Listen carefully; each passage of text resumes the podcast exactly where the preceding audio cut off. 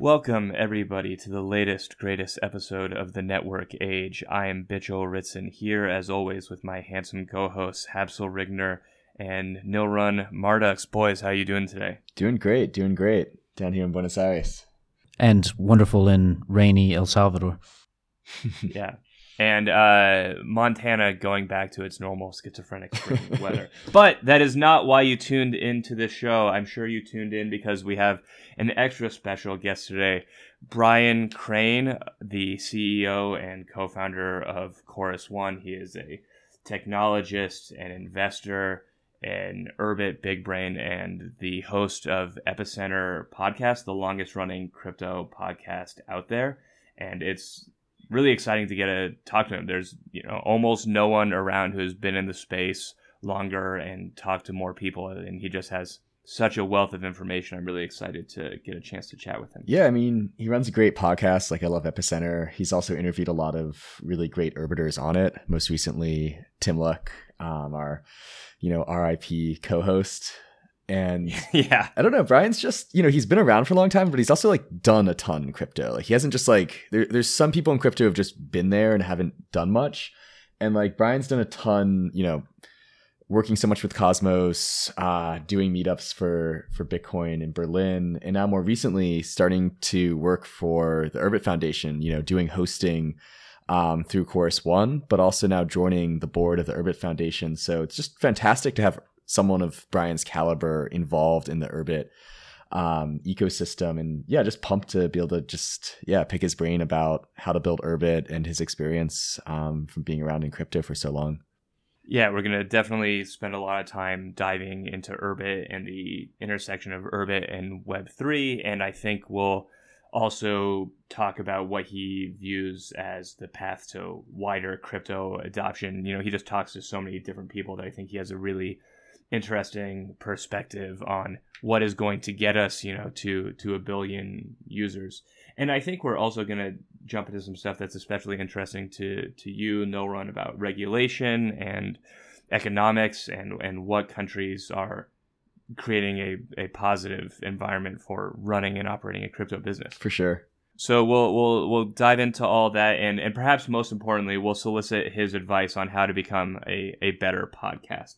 So make sure you uh, stay tuned in. Don't touch that dial, and we'll we'll be right back with Brian Crain.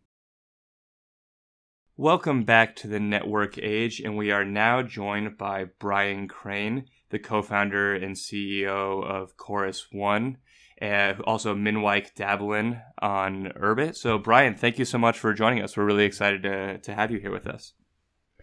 Yeah, I really appreciate you guys inviting me. I've listened to a few episodes and really enjoyed it, and you know, have lots of respect for what a lot of you guys are doing. So excited to be here. Thank you. Yeah, it's, uh, it's nice to have a, a fellow podcaster, a, a, legend of the crypto podcast uh, space. So we will certainly pick your brains about that later, how we can be better at our jobs like you are.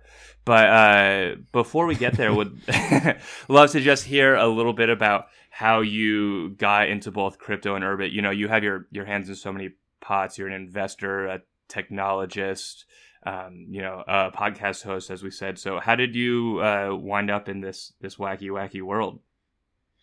Yeah. So as a I would say as a teenager, I was pretty interested in you know kind of libertarian ideas and economics. I studied economics afterwards and then I became interested in tech as well, and kind of wanted to do maybe something like startup related. And so I had kind of some attempts of that, but then you know I was working on things that just seemed boring and kind of meaningless hmm. and didn't really inspire me. And then at some point in 2013, I discovered Bitcoin and read the Bitcoin white paper, and that was just immediately kind of brought everything together. So you know one the the political ideas around it really appeal to me. Uh, I love the idea of having some kind of economic financial system that's you know beyond the reach of nation nation states that could be much more free and innovative, and unrestricted. And then you know it was also just I, I was you know immediately convinced like oh this is going to be massive. So I also felt it would be great uh, opportunities to build companies, and mm. uh, you know it was intellectually interesting. so yeah, basically once I found out about it, I was pretty much immediately uh, all in, and uh, have been since then. I guess it's almost ten years now. Yeah, Um, you you've really been there since since the beginning. Uh, You know, 2013 is a you know a whole different world of crypto at this point. Yeah, it was definitely early. Uh, at the time, it was also kind of I didn't have much in terms of sort of skills uh, or experience. I relate to that. so, what did I, yeah. Going all in look like in 2013 f- from your perspective? Yeah. So the first thing I did was I started a meetup group. So I was in Berlin at the time and I started the Bitcoin meetup group there. At the time there was, you know, there was some kind of social meetup group where people would go to this bar, but there was nothing where people would meet up to give talks.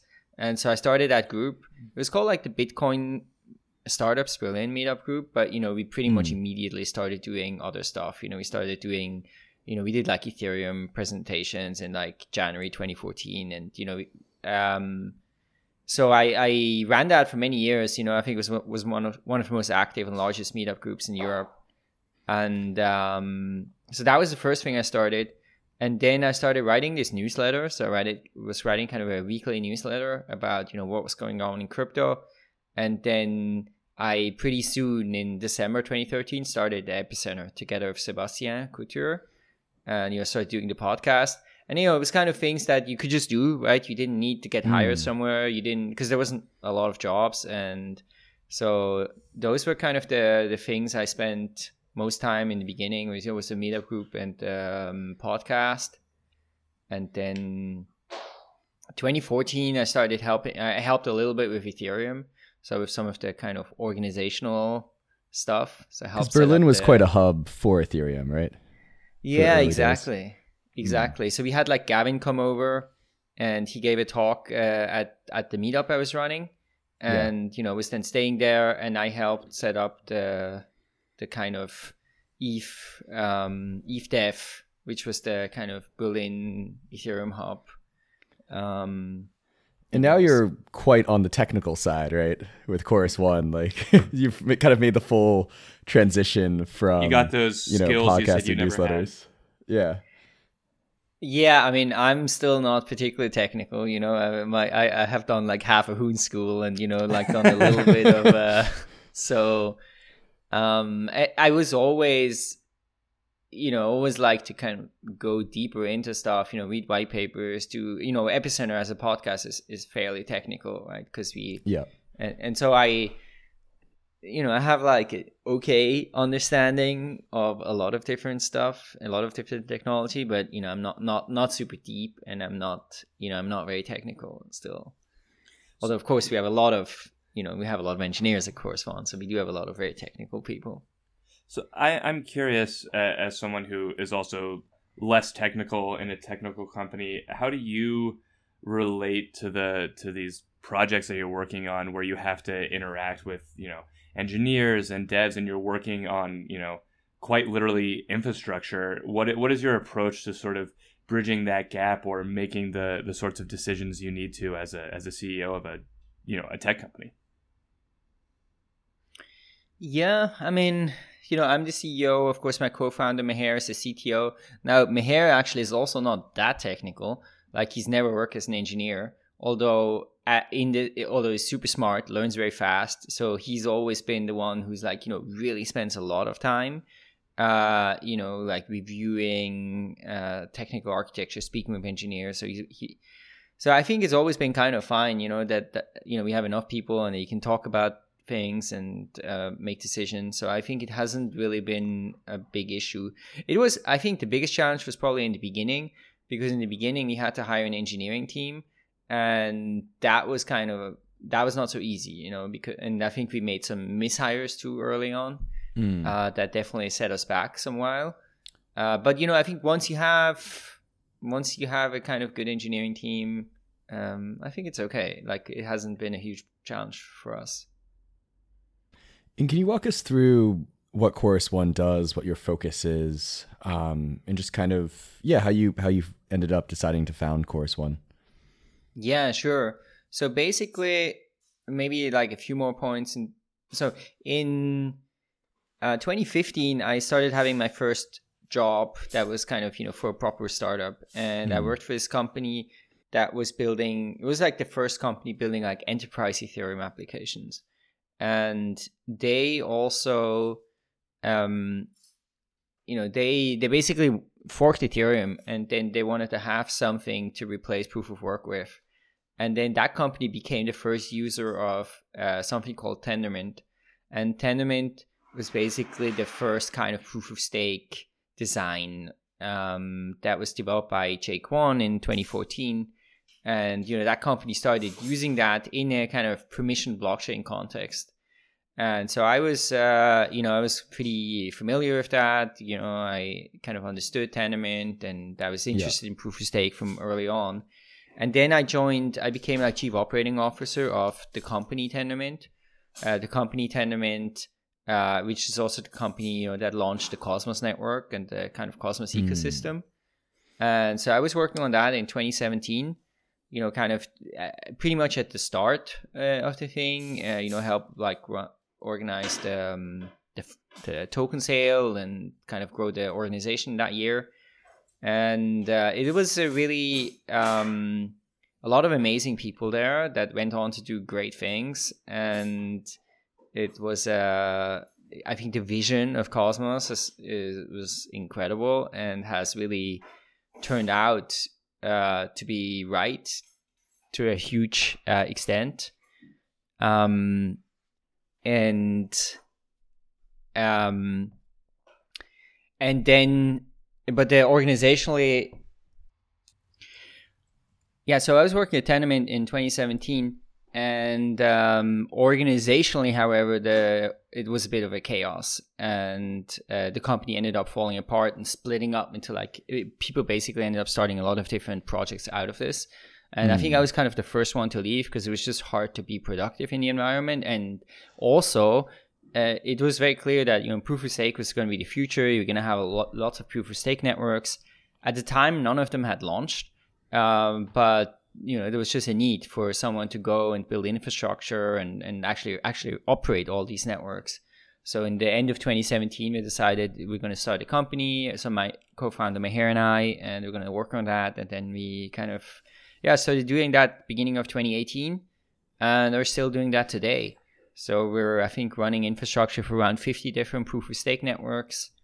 Uh, you know have at the moment around a billion in assets staked through through Oh, wow. our uh, infrastructure. That's a big number.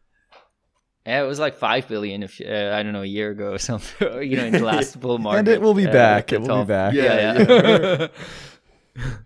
but yeah, um, yeah. It's I mean, it's, it's pretty cool. Uh, really enjoyable to work on it. I think we're like you know fifty-ish people in the company and um, run you know primarily proof of stake validators, but there's also a bunch of other stuff. You know, like Chainlink oracles, interoperability protocols. You know, a bunch of different types of kind of Web three infrastructure. Uh, and uh, and have also been working, of course, on uh, on Urbit hosting and running Urbit infrastructure, which is a more more recent part of the business. Yeah, and so Chorus One, aside from being involved in in so many different types of crypto and Web three infrastructure, also has an investment arm. And you know, full disclosure, Chorus One has invested in in Uqbar, which pays multiple members of this podcasting team's salary. Um, but I I'm curious, sort of how. Wait, you guys get paid? yeah, sorry, I shouldn't have said, I shouldn't have said that on air. I, I don't. Uh, Full disclosure. Yeah. but I, I'm wondering maybe how you made the decision to pivot Chorus One from being solely infrastructure to starting to make investments in this space. And when you're investing, what are the things that you look for for a promising project? Is it just returns, or is there some sort of ethos or idea that that really gets you excited? Yeah, I mean, so as a as an infrastructure, you know, provider and staking provider for blockchains, you know, we would often be you know contacted by blockchains, or we would find blockchains, you know, when they're kind of early on in the testnet phase before it's live, and then you know we start like kind of running infrastructure for that, and then of course some uh, some would be uh, you know raising funds too, and they would do some kind of investment rounds, and then it was very logical in a way to say, hey, as a company, uh, we start investing in some of these things, especially once we had, um, you know, enough uh, some assets that allowed us to do that. So we had, I think, the first investment we did was, you know, in like 2020 when we invested in Lido because we mm. were hmm. one of the one of the initial sort of validators to set that up and um, and and I would say as a general theme, a lot of investments have been in most investments have been in things that are, um, you know, networks that we also run infrastructure for. There's not a lot of things that we've invested in that are sort of you know completely independent of our business. There have been a few, um, and yeah, so definitely proof of stake networks have been a big thing. Uh, some liquid staking related things you know, a bunch of random stuff as well. And, and Urbit too, right? More recently, uh, I think we've made quite a few Urbit investments, uh, maybe like six or seven at this point. Mm. And, uh, and you... I expect that to, to definitely increase, continue increasing too. And how did you first hear about Urbit? I mean, you interviewed Galen for Epicenter back in I think 2017. So uh, yeah, that's even much earlier than I was involved with the project. Yeah, I actually don't remember exactly how we heard about it, but somehow heard about it in 2017, and then yeah, did a podcast with Galen, uh, which was really great. Really enjoyed the podcast. Uh, I did it together with Meher, my co my co co-host at uh, Epicenter and also co-founder at Chorus One. Mm-hmm. And then we went to San Francisco a bunch of times in 2018, 19, and we would uh, often sort of visit the Tlon office and uh, you know meet Galen there and met a bunch of other people on the team, and yeah, it just thought it was a really cool thing. And um, also, both Meher and I invested a, a, bit and bought a bunch of stars. In there was a sort of a fundraising round they did in I think 2018. So we were basically aware of it since then. Uh, I really liked the vision. I thought it was very cool, but it seemed to be I don't know, just something a bit abstract and removed at the time. Mm. And then it was later in, I think, 2021, maybe around two years ago, I think, that, yeah. uh, you know, there was like landscape and Tlon started having um, some kind of very early beta hosting product. So I think yeah. I was one of the first uh, beta hosting users of Tlon. Um, and, you know, once I started uh, inter- actually using landscape a bit and you know using groups a bit I was like okay this is actually actually working decently well and then yeah then i felt like I, started to believe that this is going to happen and mm. this vision is actually going to come to to be realized and that it's just going to be absolutely massive and so then i started um, you know i started trying to dive in and understand it better um, you know, I started uh, spending yeah a bunch of time on it. I, I hired a guy Matt Leman who's at the Urbit Foundation now uh, to be a sort of Urbit tutor for me. Yeah. And uh, you know, did a bunch of calls with him. You know, once a week for a while. Yeah, to, Matt's great. To try to, yeah, absolutely. He was very helpful there. And uh, and then in yeah in the summer of last year, basically decided to start uh, working on Urbit hosting. Mm, so you thought, and like how how much has Chorus One invested into Urbit hosting? I mean, I've personally been using it through Tiller told us, which has been great. Well, not myself, but giving out invites because I found it. I don't know, it's working really well. It's simplified the onboarding massively. But I'm curious, like, what made you decide to take that leap to actually investing your own time, your company's resources into Urbit hosting? Yeah, I mean, uh, first of all, of course, it was the conviction that Urbit is going to be uh, big and then I started to think about, yeah, I wanted to do something with it, right? I wanted to actually be engaged uh, and build something and be engaged as a company with it. And mm. so I was hmm. thinking about what to do. I think there was actually two things that I thought about. One was the problem of discovery and search. That felt like a big problem that would be very interesting to address and uh, you know still think so uh, portal i think is like very interesting in this regard you know because it's like very closely to what i was sort yeah, of thinking about we, we well. love portal yeah yeah it's very cool very cool product and excited about the direction they're going in and uh, so that was one thing but then the uh, and the other thing was hosting, and the reason why we ended up going with hosting, I think there was a bunch of them. One was that we already are kind of an infrastructure company. You know, we have a lot of uh, knowledge and experience around infrastructure, so I felt like we could like leverage that to some extent. And um, you know, also just felt that hosting is a great. You know, if Urbit succeeds, you know that hosting is going to be significant. Mhm. Like you know, it's absolutely necessary and uh, it's going to be a big market if Urbit has a lot of users. To sort of so I think from a business model perspective, from a product like product market fit perspective, it, I think it's less risky than a lot of things in Urbit because it's also sort of simple enough. Uh, at least on the surface, right? At least in terms of what you have to build on the product, it's pretty simple. Of course, the technology underneath is not that simple, and how Yeah. to scale it and make it efficient is not simple. So I think it has a lot of it has a lot of great characteristics, and it's just so crucial for Urbit to succeed. So I I felt it was the best fit for us. And how do you see the monetization of hosting? Like, for example, there was a lot of kind of Twitter back and forth when Tlon started giving out free hosting and free planets. How does Chorus One view kind of the future of hosting? Um, is it selling planets? Is it just selling monthly subscriptions? How do you view it? Yeah, so that's a great question, and I would say we don't have a great answer right now. I mean, at the moment, we are hosting ships for free. Uh, you know, we're giving them out through kind of invites. You know, for example, working with Uqbar or, so, or some other ways, but Mhm. uh, yeah, we, we're just hosting them for free. Um, and I do actually think that a kind of free um, freemium model is probably the way to go, where you say there's a just free Urbit hosting that you can use, you know, forever forever free, kind of like Gmail. yeah. Um, and then there will be other things that you charge people for.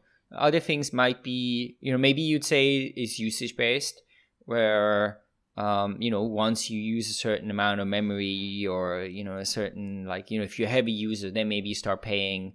Uh, or there could be other ways. yeah. Like Google Photos, um, for example, it's free up to a certain amount of data and then Yeah. costs a monthly fee. but but right now you know right now i think we're just focused on you know automation onboarding launching the brand properly which we haven't done yet. We haven't really announced it yet. I mean we've sort of announced it like people know but like we haven't really announced it. So i think that's also to come.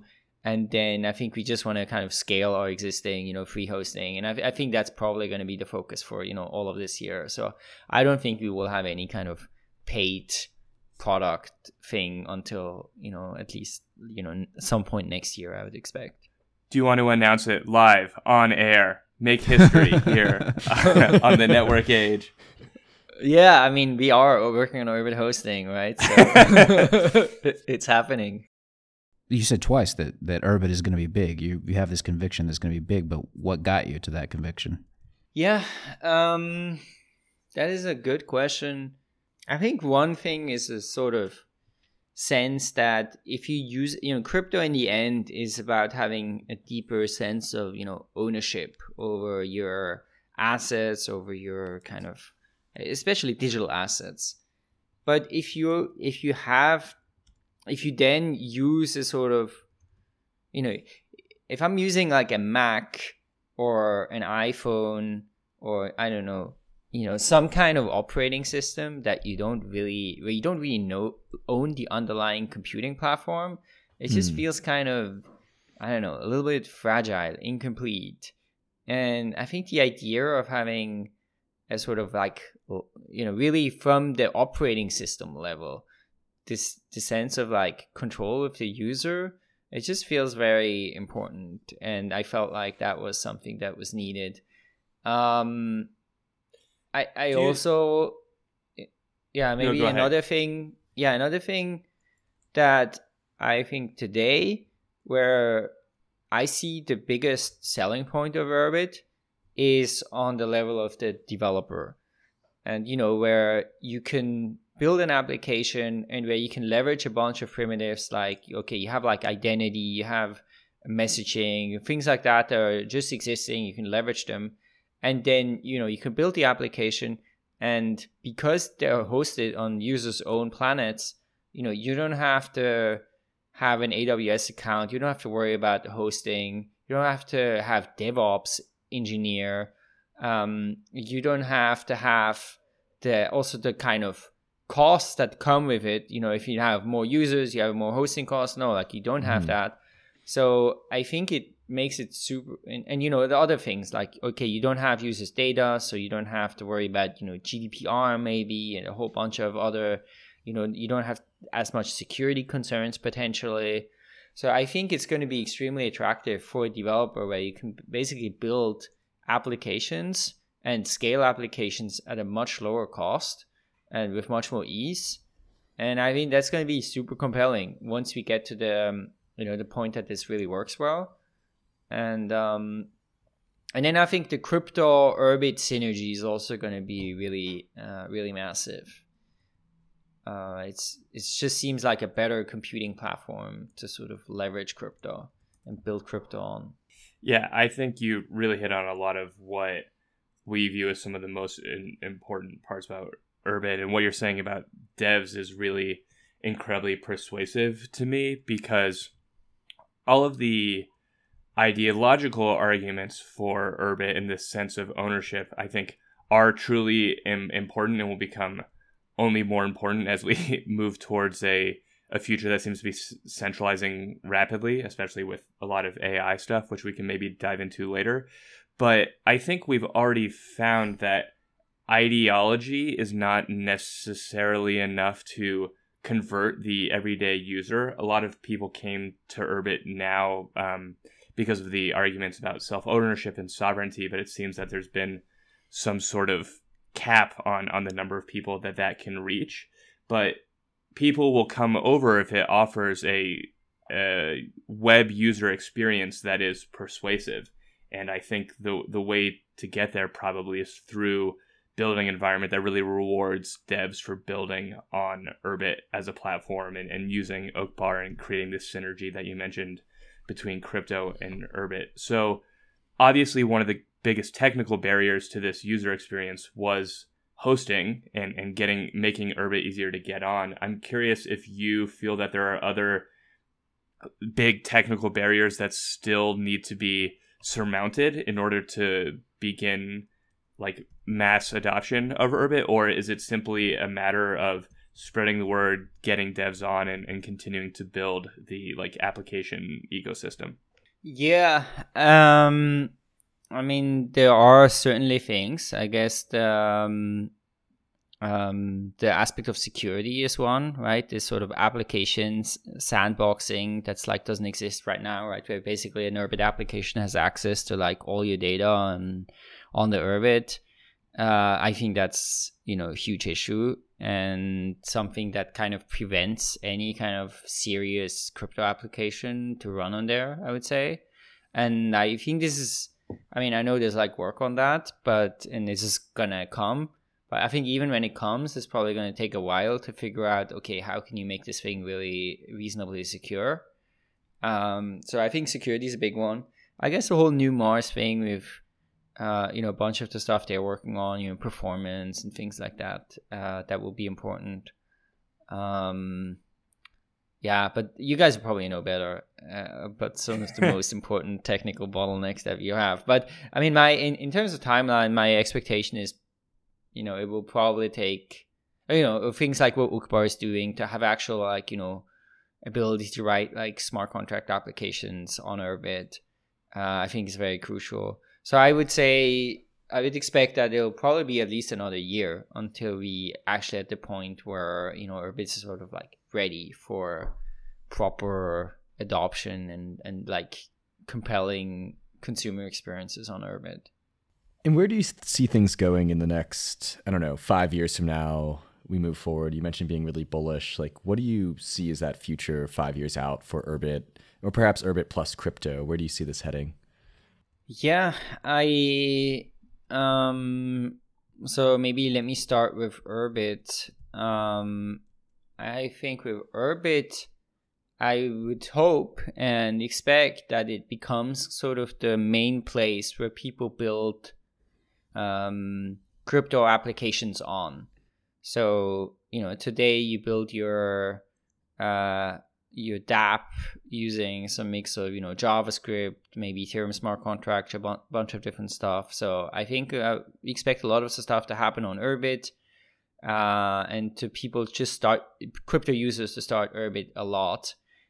Yeah, I think I think that's the I, I think social applications I I see as like probably being the unique thing that Urbit really does like super or could do super well. Mm. Um, yeah, I've been really bullish on programmable kind of social graph where you own your social Yes. graph and you can like just easily have that interact with whatever app you want. Absolutely. I also, I, I mean, my my expectations that's actually also what's gonna first get traction on Urbit because you know I mentioned the security issues before. I I would expect the security issues going to take a while to resolve, Mhm. but you know some sort of social applications don't necessarily uh, need that fully resolved, right? They can be less security sensitive, and and I think they leverage. You know, even now, you know, you have things like rumors. If you want to show, like, okay, what's the like Urbit application that sort of demonstrates Urbit in to someone? I think rumors is still probably one of the best ones there is.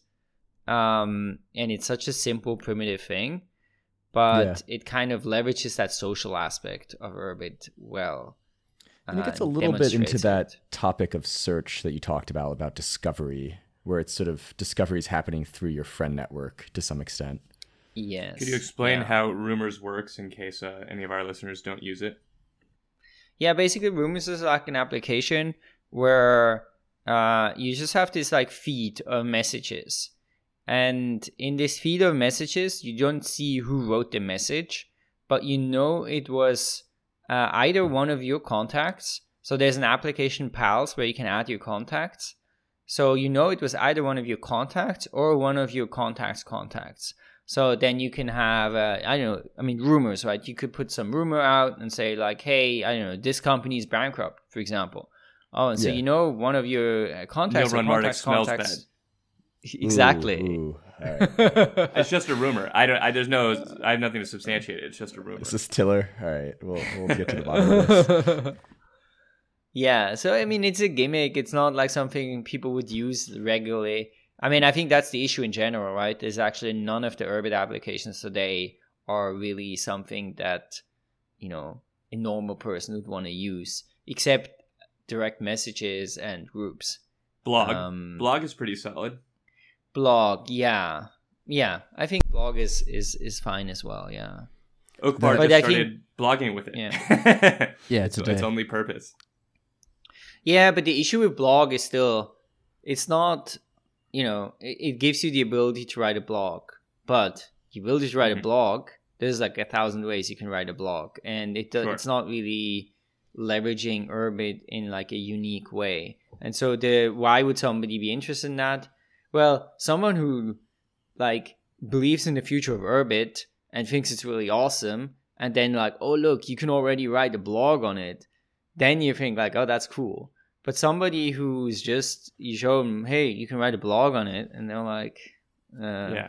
There, there's interesting? ideological reasons to use blog and there's something nice about being able to like serve it directly from your own ship and and this feeling of data ownership but i think you're right that rumors in its way demonstrates the sort of composability uh, that's exciting about urbit and the way that someone can write an application that leverages another application uh, permissionlessly without having i don't know to like tap into the like apis or something like that. It, it shows a lot of the way that the the pieces of urbit can be stacked together like legos to make new exciting for you know potentially useless monsters but eventually something very cool.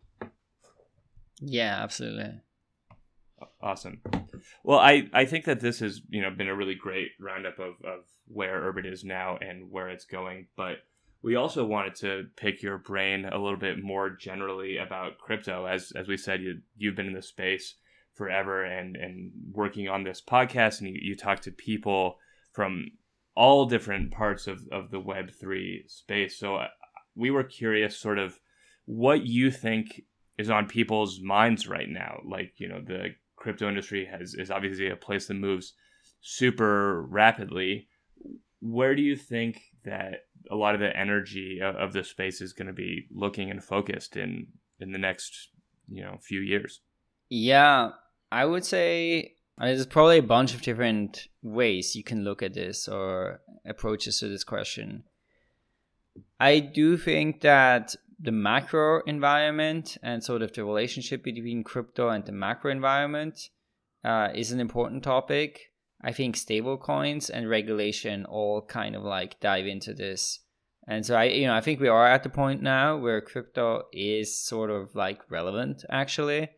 And um and and I think that has a lot of different consequences and I think that you, you know interacts yeah. do you say that because of the banking crisis, or why is it relevant in particular today? Well, so I I guess a bunch of different things, right? So, I mean, first of all, you know, what we're seeing at this point is that there's really uh, a relationship between the crypto markets and the kind of macro environment, you know, where you had, uh, you know, QE money printing, you know, assets go up, more liquidity, you know, crypto assets i- is almost like a leverage thing on that. And then if it's the opposite direction, interest rates go up, monetary tightening, you know, then crypto again is like disproportionately affected. So I think that's like one thing. And then I think the other thing we are we saw with the Silicon Valley Bank is that you know a bunch of stuff. I mean, first of all, it's just the obvious thing for people in the crypto world is that well, in the fractional reserve system, a bank doesn't actually have enough assets for all of the people who like have like deposits with the bank. So if they're gonna Yeah. try to take their money out, then well, uh, there's not enough for everyone. So now, uh, and then if, if you if that's actually becomes a concern for people, I say like, oh, maybe my money in the bank is not that safe. Then where would you go?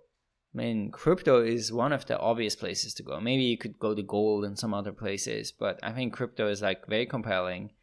Um, Yeah, there is it's this on- quite yeah, interesting relationship, right? Where you mentioned um, Silicon Valley Bank, but there's also I saw a meme recently where you know it's it's Bitcoin's price back in the fall, and it's before Silicon Valley Bank, it's before Silvergate goes under, and so all the like the crypto banks go under, but then the Fed eases monetary policy a bit.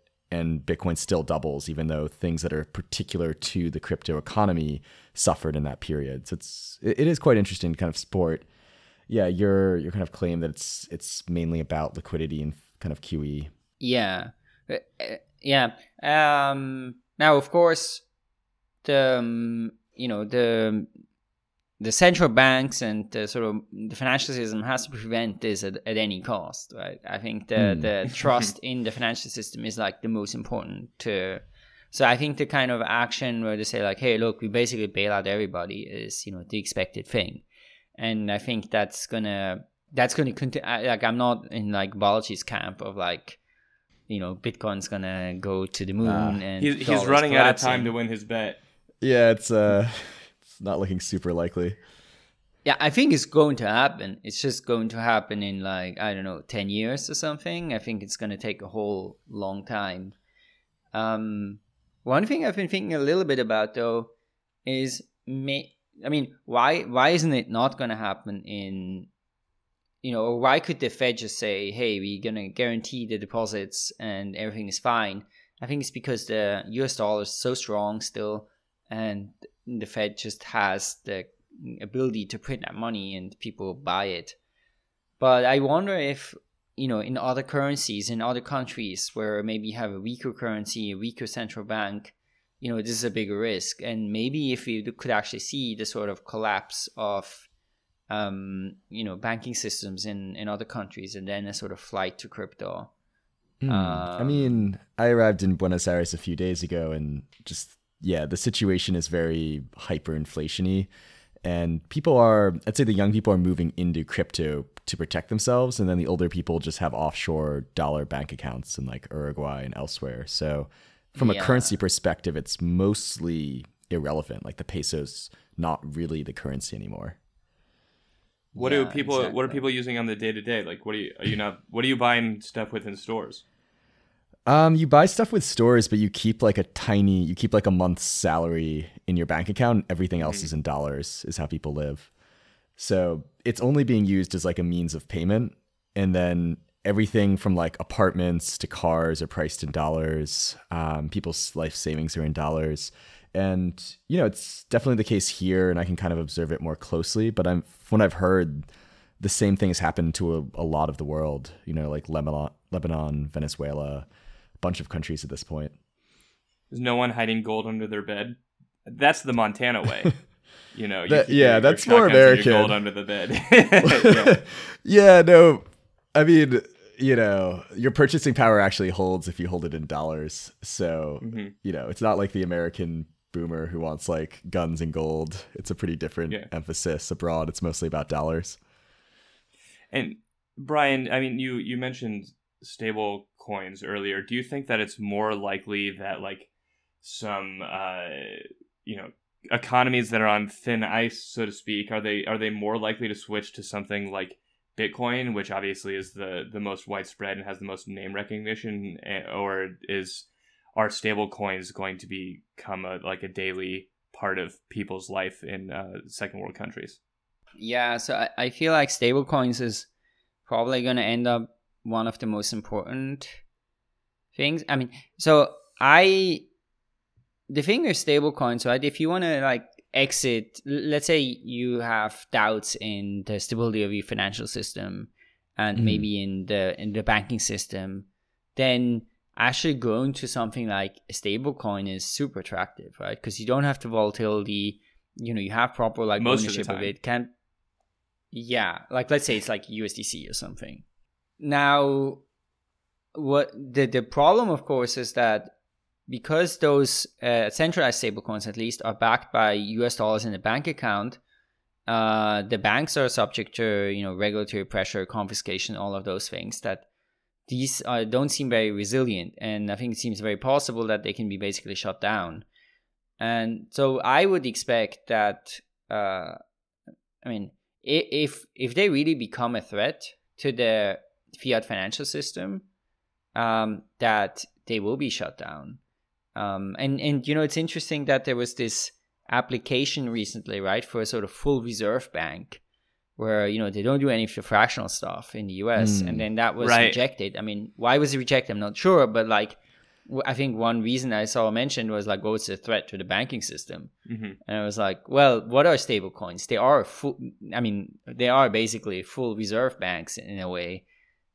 And um, so I would expect that, uh, especially at the point when um, stable coins become even larger, that, you know, you're going to have like the US regulators basically shut down USDC and USDT. And uh, of Mm. course, that's like super bad for crypto.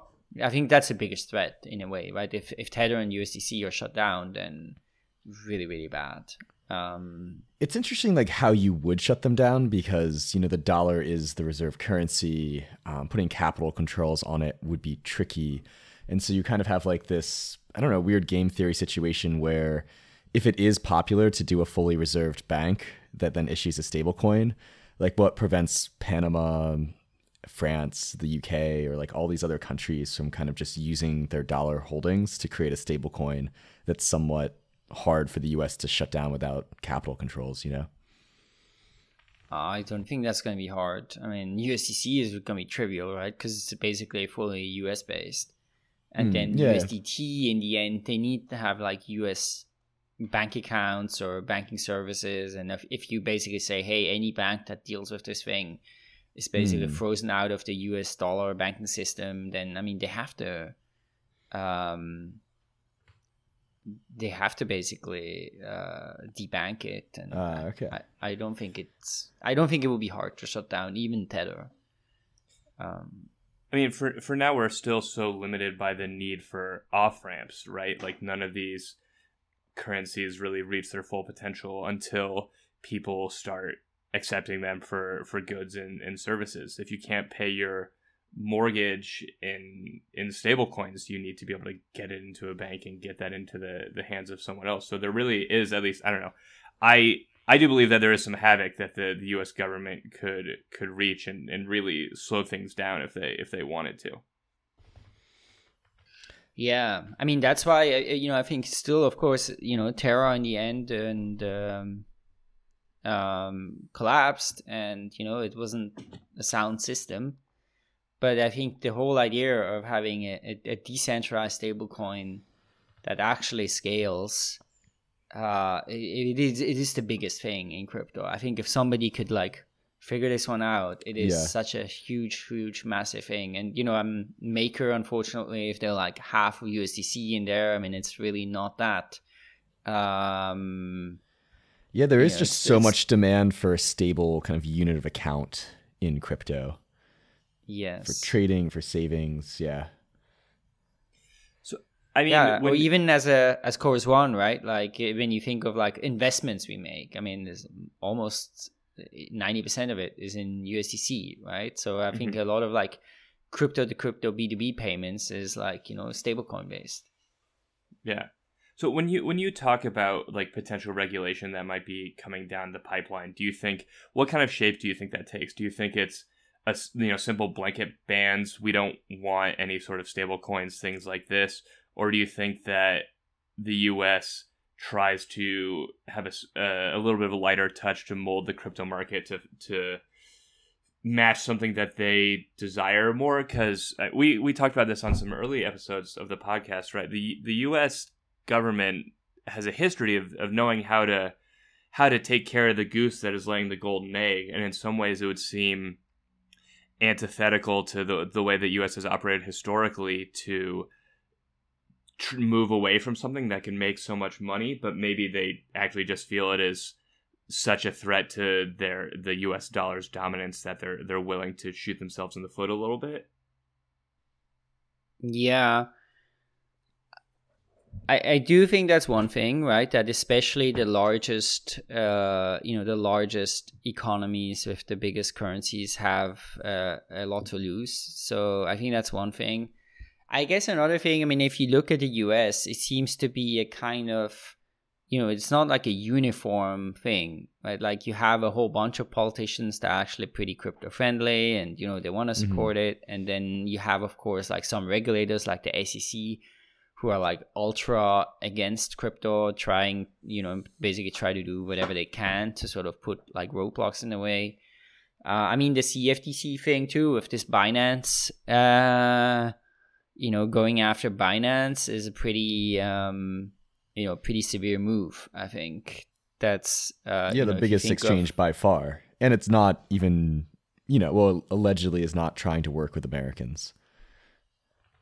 Yeah, exactly. Uh, I think there's maybe a question with Binance.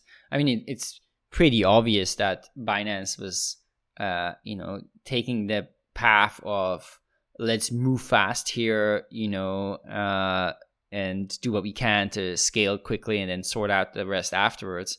So I, I think I still have a, a big question for me with this whole thing is, um, you know, was this really just Binance being in like, you know, 2019 and 18 when they got started being kind of like lax with some of these controls, or is it something they're like, you know, still actively doing today? Um, I think if they were still actively doing today, then okay, I can kind of understand it.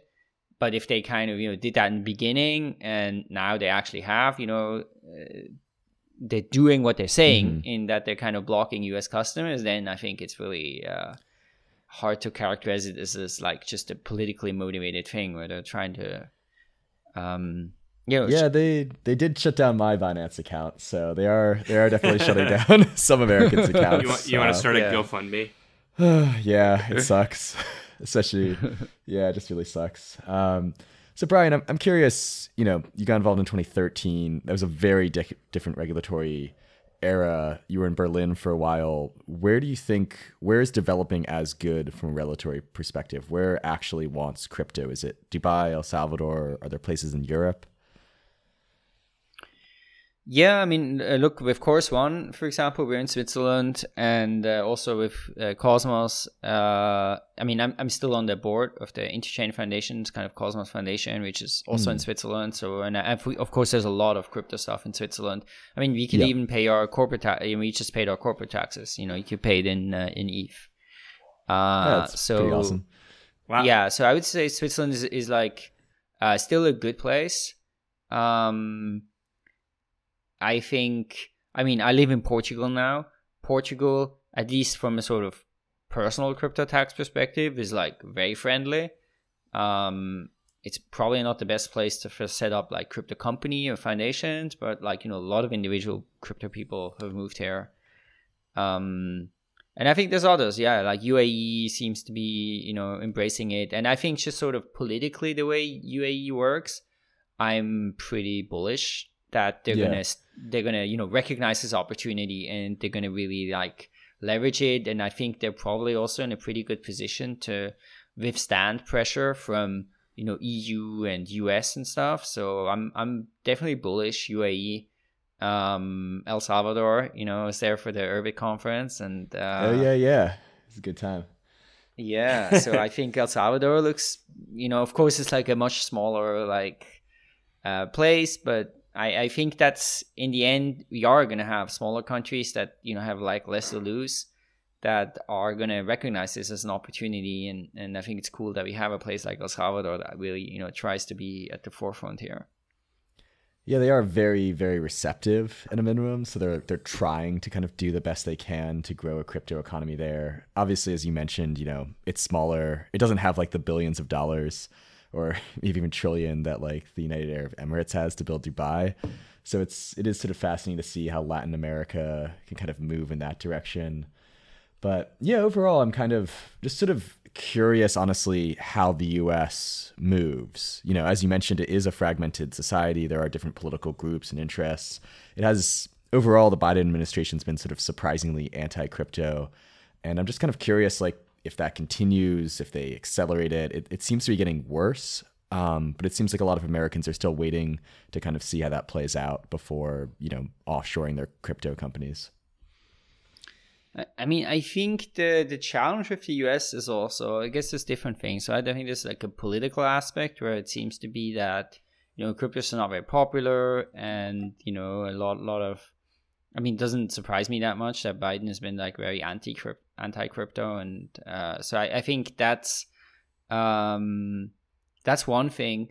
But then another thing seems to be just the way that regulation works in the US, where you basically have these different regulators and they don't really seem to talk with each other much and they all kind of Mm. do their own thing and then you have this new nebulous thing and then and then everyone can be like well it doesn't really fit into the rules so let's just try to apply our rules onto it in some way Yeah. and then like people are so confused now is this a commodity or security do you have to go to SEC or or you know is a banking regulator or CFTC or like and and I think that is something that's pretty like even in Europe, for example, right? Europe is a is a more it's not like wouldn't say it's like super crypto friendly overall, but you ha- you tend to have a lot more certainty and you tend to have much more because there's maybe more centralization around the regulation. You know, they'll, they'll say like, okay, this is the you know this is what a security is. And then if it's not in this list, it's not a security, right? And you can kind of rely on that and you have some certainty.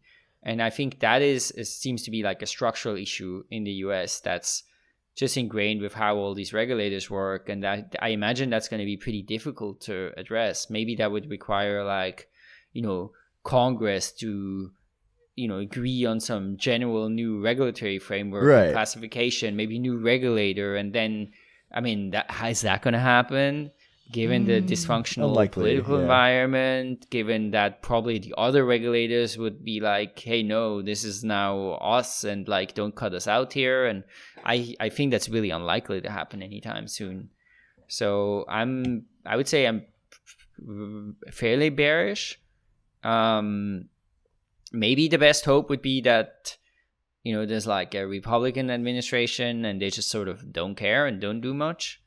Um i, I don't think they would introduce like you know positive crypto regulation. They may just not be as like um aggressive in trying to enforce what uh you know i don't know if it's exactly true but you know this kind of choke point thing people are saying where basically reg- the kind of administration is actively trying to disrupt crypto Awesome. So, what one question I had for you, Brian? Also, we we talked about this a little bit with Urbit, but I'm curious what you think is is the time horizon for a large scale crypto adoption, and you know, it seems like you believe that this is inevitable, but what are the things that are going to take us there? Is it are there still technical barriers? You know, a lot is being solved with scaling right now, which was the boogeyman for a long time.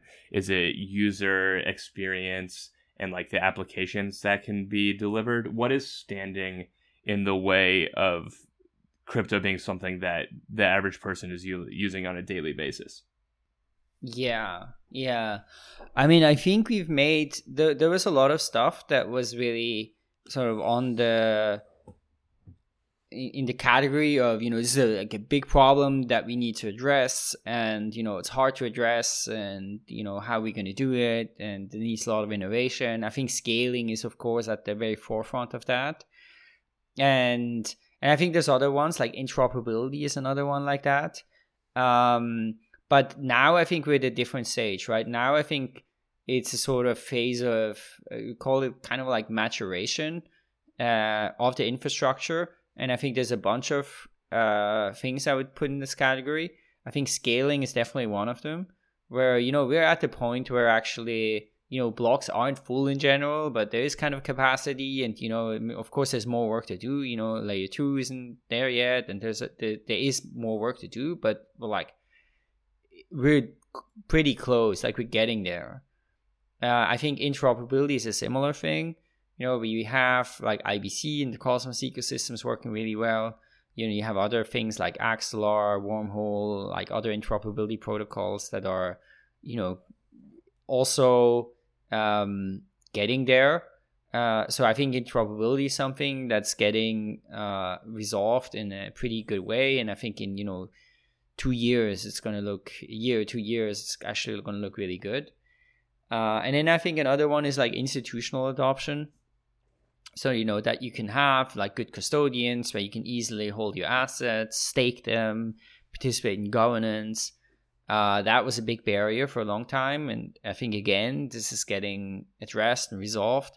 So i think we still have all of these kind of infrastructure type things that are actually on a really good path and where we're probably going to be there in you know a year and a half two years. It's going to be in a really good place um, definitely user experience is still not great for a lot of stuff. So I think there's a lot of work to be done there. And then I think we just need to have applications that people really want to use. And um, and there are things, right? I think you know we saw NFTs. There was a lot of things that really got kind of traction, but um, yeah, I think there's we need more things there. Maybe that are like just cool and get people really on board.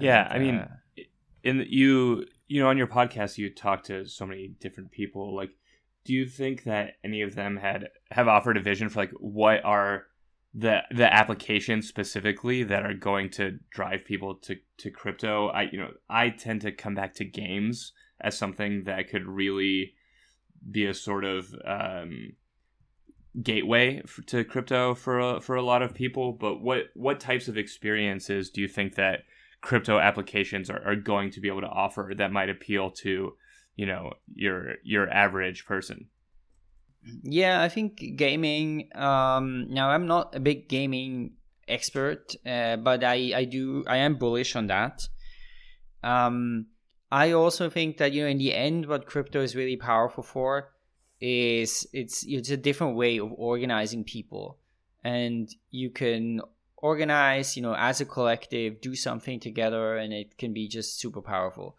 So I think DAOs are, um, you know, are going to be massive.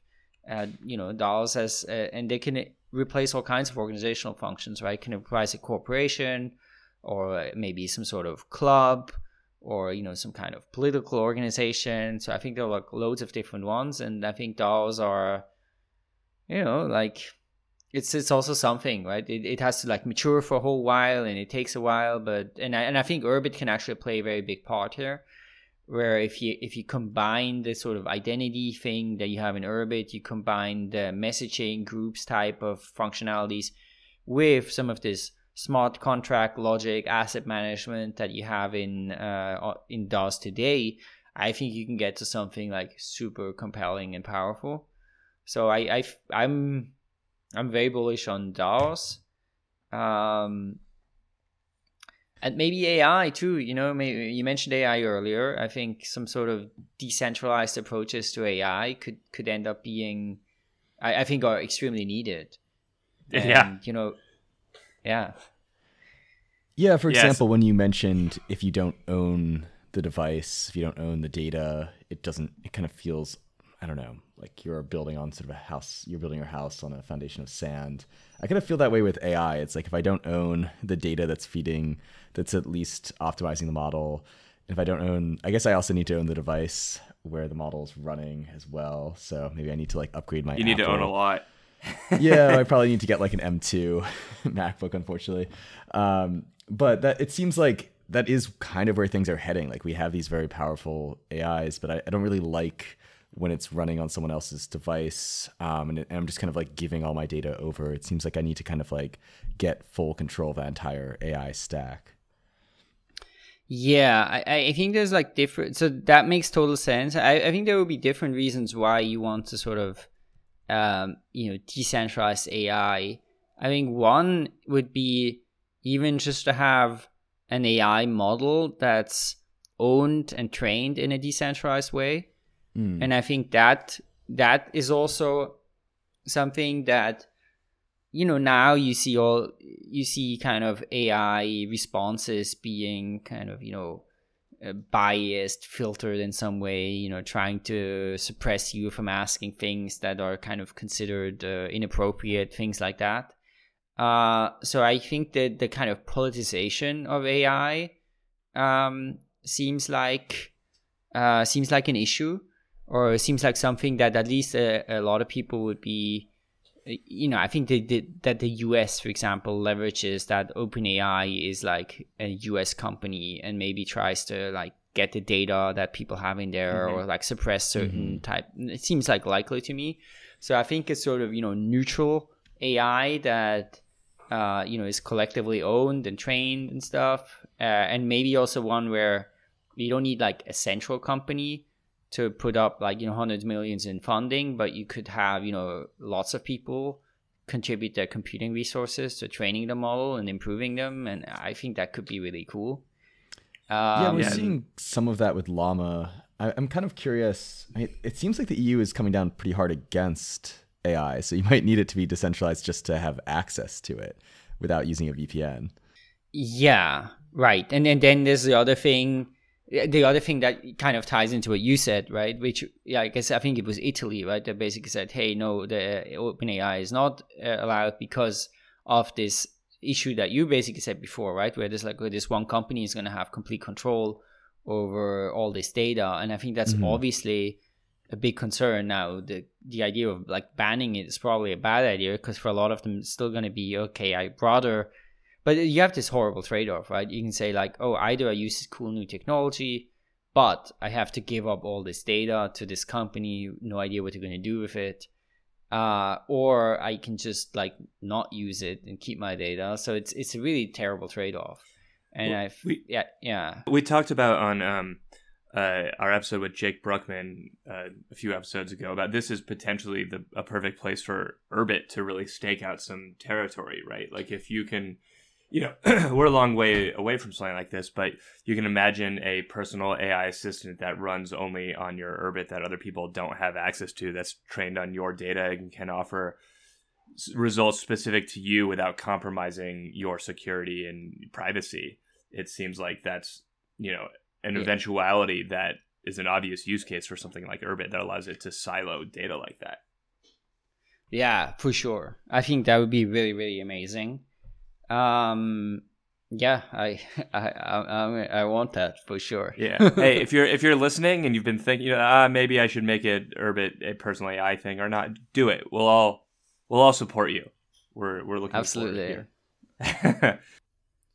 so, Brian, you were also recently elected to the Urbit Foundation board. So, I was wondering what made you interested in, in serving in that role and what kind of work is, is the Urbit Foundation doing right now that you think is important? What role does, and what role does the board play in it? Yeah, so I mean, first of all, the Urbit Foundation is kind of like a very cool, interesting body, right? Because in Urbit, you have the Senate, and the Senate basically consists of everyone who holds an Urbit galaxy. And then Mm. I think when when Tlon was set up and when, when kind of the address space, basically the, the the kind of fundamental assets of Urbit were created, you know, they basically said, okay, a whole bunch are going to be assigned to this Urbit Foundation, which would be some sort of body that would deploy those assets to develop Urbit. And the foundation then is is a is an organization, right? It's kind of a legally incorporated Cayman Island organization, but it's actually controlled by the Senate. So it's by controlled by all of them who hold this NFT, you know, that represents an Urbit galaxy. So I think this is like very cool. It's very unique. I think uh, you know that generally is not how crypto foundations work. Generally, the crypto foundations are sort of like separate from the on-chain thing. They're not really accountable to the token holders or the Yeah. holders of the digital asset. So I think that's very unique and it's like super cool. Um, yeah. So and of course, since I'm you know sort of part of the Senate and like you know really interested in Urbit and you know we've been investing in Urbit, building Urbit business uh, and you know know all these people. So it was kind of like asked if I wanted to join the Urbit Foundation board together with uh, Bitmer Fastwine and and Balaji Srinivasan. And uh, yeah, and, and, and I mean the Urbit Foundation. The main thing the Urbit Foundation does is uh, is core development, right? So the core development from Tlon has moved over to Urbit Foundation. Uh, Hmm. Ted Blackman, a bunch of other people have moved over there, and so you know, it's really trying to. The mission of the Urbit Foundation is to bring Urbit to um, you know technical maturity. So there's a zero Kelvin thing. So that really basically the goal is to remove all the technical hurdles that kind of stand in the way between you know Urbit getting ma- mainstream adoption and being ready for mainstream adoption. And could you explain zero Kelvin real quick? Because that's Yeah. you know uh, really interesting. I hadn't heard about it before. Yeah, I mean zero Kel. You know, Urbit has this bizarre uh, versioning system, at least for the core software stack, where you know normal software you increment the version, so you go from like I don't know 0.8 to 0.9, you go to 1.0, okay, stable release, and maybe 2.0 would be like a breaking change again. So you do this incremental uh, versioning, which you, you can kind of go up forever. Uh, and of course, with Urbit, the idea was to create a computer that would sort of like last forever, and where you'd have a situation where you could run a program. A program could run today on Urbit, and if you took out Urbit like 50 years later, it would still run. The same program would still run. But to do that, you really need to get to the point where there's no breaking changes, right? Where the um, so so yeah, the same same software still run. And so what they did was that they said, okay, the the version system on on all the core software it goes it it decrements. So it will it will start at like uh, what's the current 270 something uh Mm. somewhere up there and then with each new version you go down so you go down like you know and and when you're at zero you cannot change it anymore so the goal is really to get to that state where Urbit is not changing anymore on the core software level. And of course, that would also mean that um, the idea of Urbit is also that it becomes this zero maintenance thing, right? Where basically your Urbit it just runs. You don't have to do Mhm. much. It's not there yet, but so you know that that's also kind of one of the things that you know this zero Kelvin would would bring us. What So what version yeah, are we on now? Yeah. There- I think it depends on the it depends on like the different parts. I think for um Nock it's on four. And then Hoon it's much higher, like hundred ish something. Ah. And so I think the different you know, different parts of the stack have their own Yeah, their exactly. own version that they're on. Exactly. Yeah, and so do you have a particular, I don't know, vision that you want to see for the Urbit Foundation, or do you think everything's just kind of going well and you just want to kind of see that continue? Is there anything in particular you're looking to change now that you're a board member? Yeah, I mean, first of all, um, this is all very new, right? So we've had like one meeting so far. So I think it definitely needs some some time to kind of like understand it. I, I think in general, it's like the, the main goal is pretty straightforward, right? There's this Urbit Foundation roadmap that has been published too. That's Yeah. like really great, right? And it shows sort of what are the things that need to be done. And I think just to like build that stuff and you know try to do it fast and do it well I think that's definitely you know the number one priority, the most important thing. And I think that's you know it, last year the Urbit Foundation was maybe trying to do a bit more also around like user acquisition, you know, marketing. I think those things have been deprioritized, and I think that makes a lot of sense because you know we have a whole bunch of different Urbit companies. They can do that, right? Like uh, we can do that. Other Tlon can do that. You know, Uqbar can do that. Uh, people building Portal can do that. People building applications on Urbit can do that.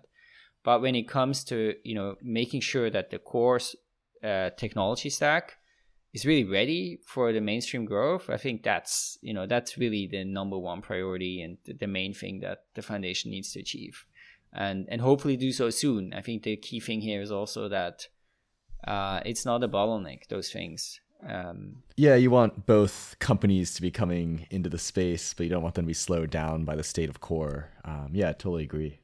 So, Brian, the the last thing we wanted to hit on with you is about your work on Epicenter, which is you know one of the OG crypto podcasts. Any of our listeners who haven't checked it out should go do so immediately. the The most recent episode, when we're recording at least, was with Timlek Miptep, the the head of Uqbar, and it's a it's a really great one. So, Brian, you know, I have one uh, simple question for you how how do we become as good podcasters as you? What do we do? What are we doing wrong? How do we how do we build your podcast empire that you have? I mean, you guys are doing great. I think so. just keep doing what you're doing. yeah. I well, um yeah. I think each podcast has a different style, right? Um, I I like I like you guys' style. I think at the epicenter, maybe one thing that's, I mean, what's what's special about epicenter? I think the biggest thing that's special about epicenter is just that we've been doing this for a really long time. Mm. Uh, so we are almost getting to episode 500, and we're basically wow. at, at this point we're like the longest running crypto podcast. Right? There was a few podcasts around when we started, but you know they kind of stopped. So like we're like still running. So I think it's the only one you know that has been running for such a long time. Um, i think also it's with epicenter you know what we've done is have quite a few different hosts.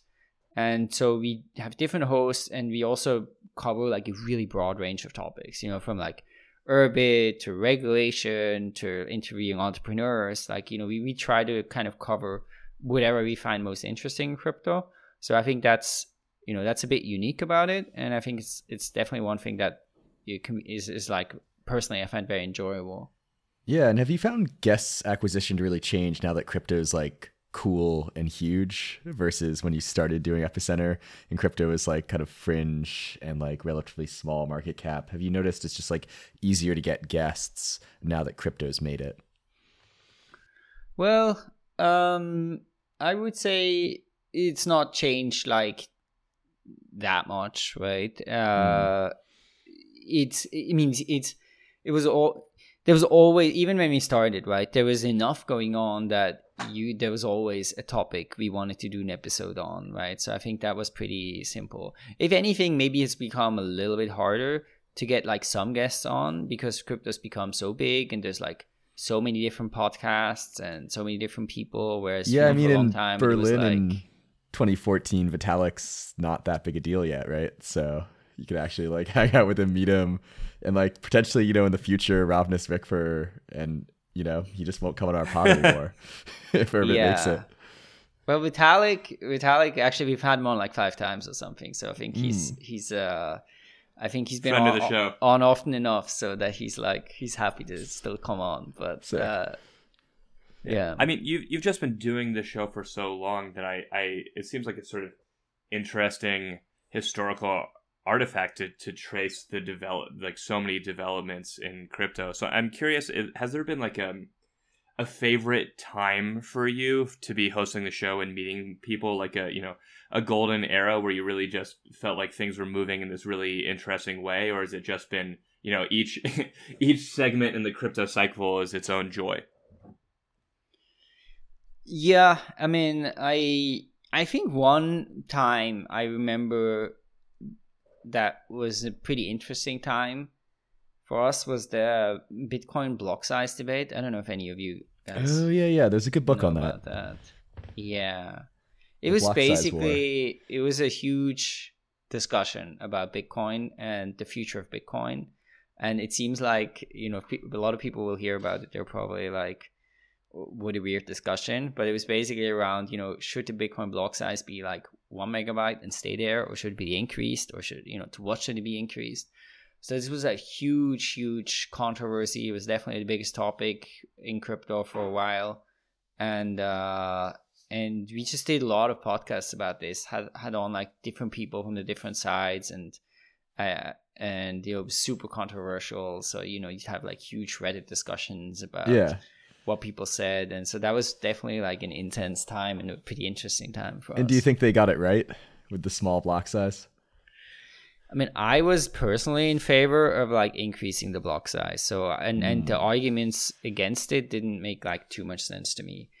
Um in retrospect i don't know. I'm not sure. It's it's kind of a difficult one right? Because i i also see the advantages more uh, of Bitcoin just being this sort of unchangeable thing. Um, because I do think that it, like it's so hard to change anything in Bitcoin that it's extremely resilient to any kind of you know government trying to do you know make protocol changes in Bitcoin. I think there's like no chance of that.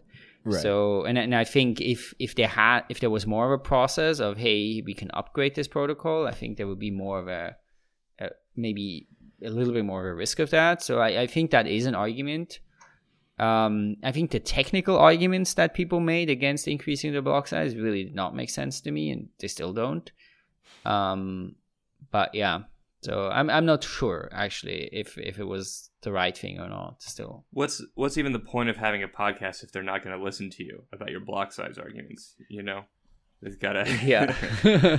uh, I'm um I'm curious. You know, in your ye- years of hosting this show, uh, and you've talked to so many you know brilliant, interesting people. Has there ever been someone who you know? Are there particular guests that stand out uh, as people maybe that like you were in awe of or, or especially just blown away by? Obviously, you, you've had Vitalik on a few times, but I, I always enjoy when I'm watching interview shows. Every once in a while, you see someone who's you know interviewed hundreds and hundreds of people, and you still see them like someone will catch them by surprise. Someone will really impress them, and that's always a really special moment. Has anyone stuck out that way for you? Yeah, yeah. I mean, there's the, there's definitely the one podcast that comes to mind first is we had CZ from Binance on in like Mhm. 2018, I think. Oh, wow. It was like Binance, or maybe it was 2019. I don't know. Binance was like maybe nine months old at the time, and it was already the largest crypto exchange in the world, right? So they had it, it's just the craziest entrepreneurial story there is pretty much. I think there was never a company that reached this kind of size in that short of a time. And uh, and he was just I, I think at the time, you know, a lot of people would be very sort of I don't know, guarded, maybe just like PR people, they're like cautious of what they're saying, but he was just not like that at all. He was just like really saying exactly uh, how they did it and his thinking behind it. And this was very fascinating. yeah, I want I- to go I back mean, and think- listen to that one. It- yeah, it- we'll make I- sure to link to it in Yeah. the show notes. yeah it's it's just like one episode and it's it's i think it's really an episode uh, like sort of to see him as an entrepreneur and how he thinks and it's it's uh, one i think one of the only podcasts that you know i re-listened to like maybe twice or something uh, so that's uh it's very interesting and i mean huge huge respect for what the guy has done Yeah, yeah. I mean, it, it just seems like such a cool opportunity to, you know, I've enjoyed so much meeting people and getting to talk to people over the you know short life of this podcast. Um, it's it's been a real pleasure, and to be doing it as long as as you have, it just seems like what a fun, interesting way to you know experience living history, getting to touch in with these these figures and people who are who are shaping the industry. So it's something I really ad- admire about Epicenter and um, the way that you've handled it. So, and uh, one reason we wanted to to have you on is to you know to tap that that wealth of knowledge. Well, that seems like a really great place to to wrap up this conversation. Thank you so much for chatting with us. Just totally fascinating, and what a wealth of knowledge to have at our disposal. So, thank you, uh, thank you again for joining us. uh, thanks so much for having me it's a pleasure to, to have been on uh, yeah and thanks so much for the work you guys are doing it's, i think it's really important really cool Yeah. And uh, we'll make sure to link out to, to Epicenter. And if if there is possibly a listener of ours who hasn't checked it out before, you you got to go do that right now. So thanks again, and uh, we'll catch everyone next time on the Network Age. Thank you, everyone, for tuning in to the latest episode of the Network Age. If you like what you heard, we'd really appreciate it if you could go leave us a five star review on your podcast platform of choice. In particular, Apple Podcasts, where some some listeners just like you have left other five star reviews. If you leave one, leave one, we'll read it on the pod. And here's a couple to help inspire you. We have from Aylesworth 5050, five stars, balanced and forward thinking. Thoughtful, intelligent discussion with a diverse selection of guests and topics without glossing over any of the nuance or being afraid to push back. Also notable for bringing on a lot of non US based perspectives that you don't hear in other pods. Thank you, Aylesworth 5050, for that review. I couldn't agree with it more myself. And next, we have Navnek Walpun. If you're reading this, you're heading in the right direction. This is an excellent podcast that goes balls deep into Urbit, crypto theory, and general network age tomfoolery. The hosts and guests are high quality. I learn something new from every episode. Thank you, Navnek Walpun, for that kind review.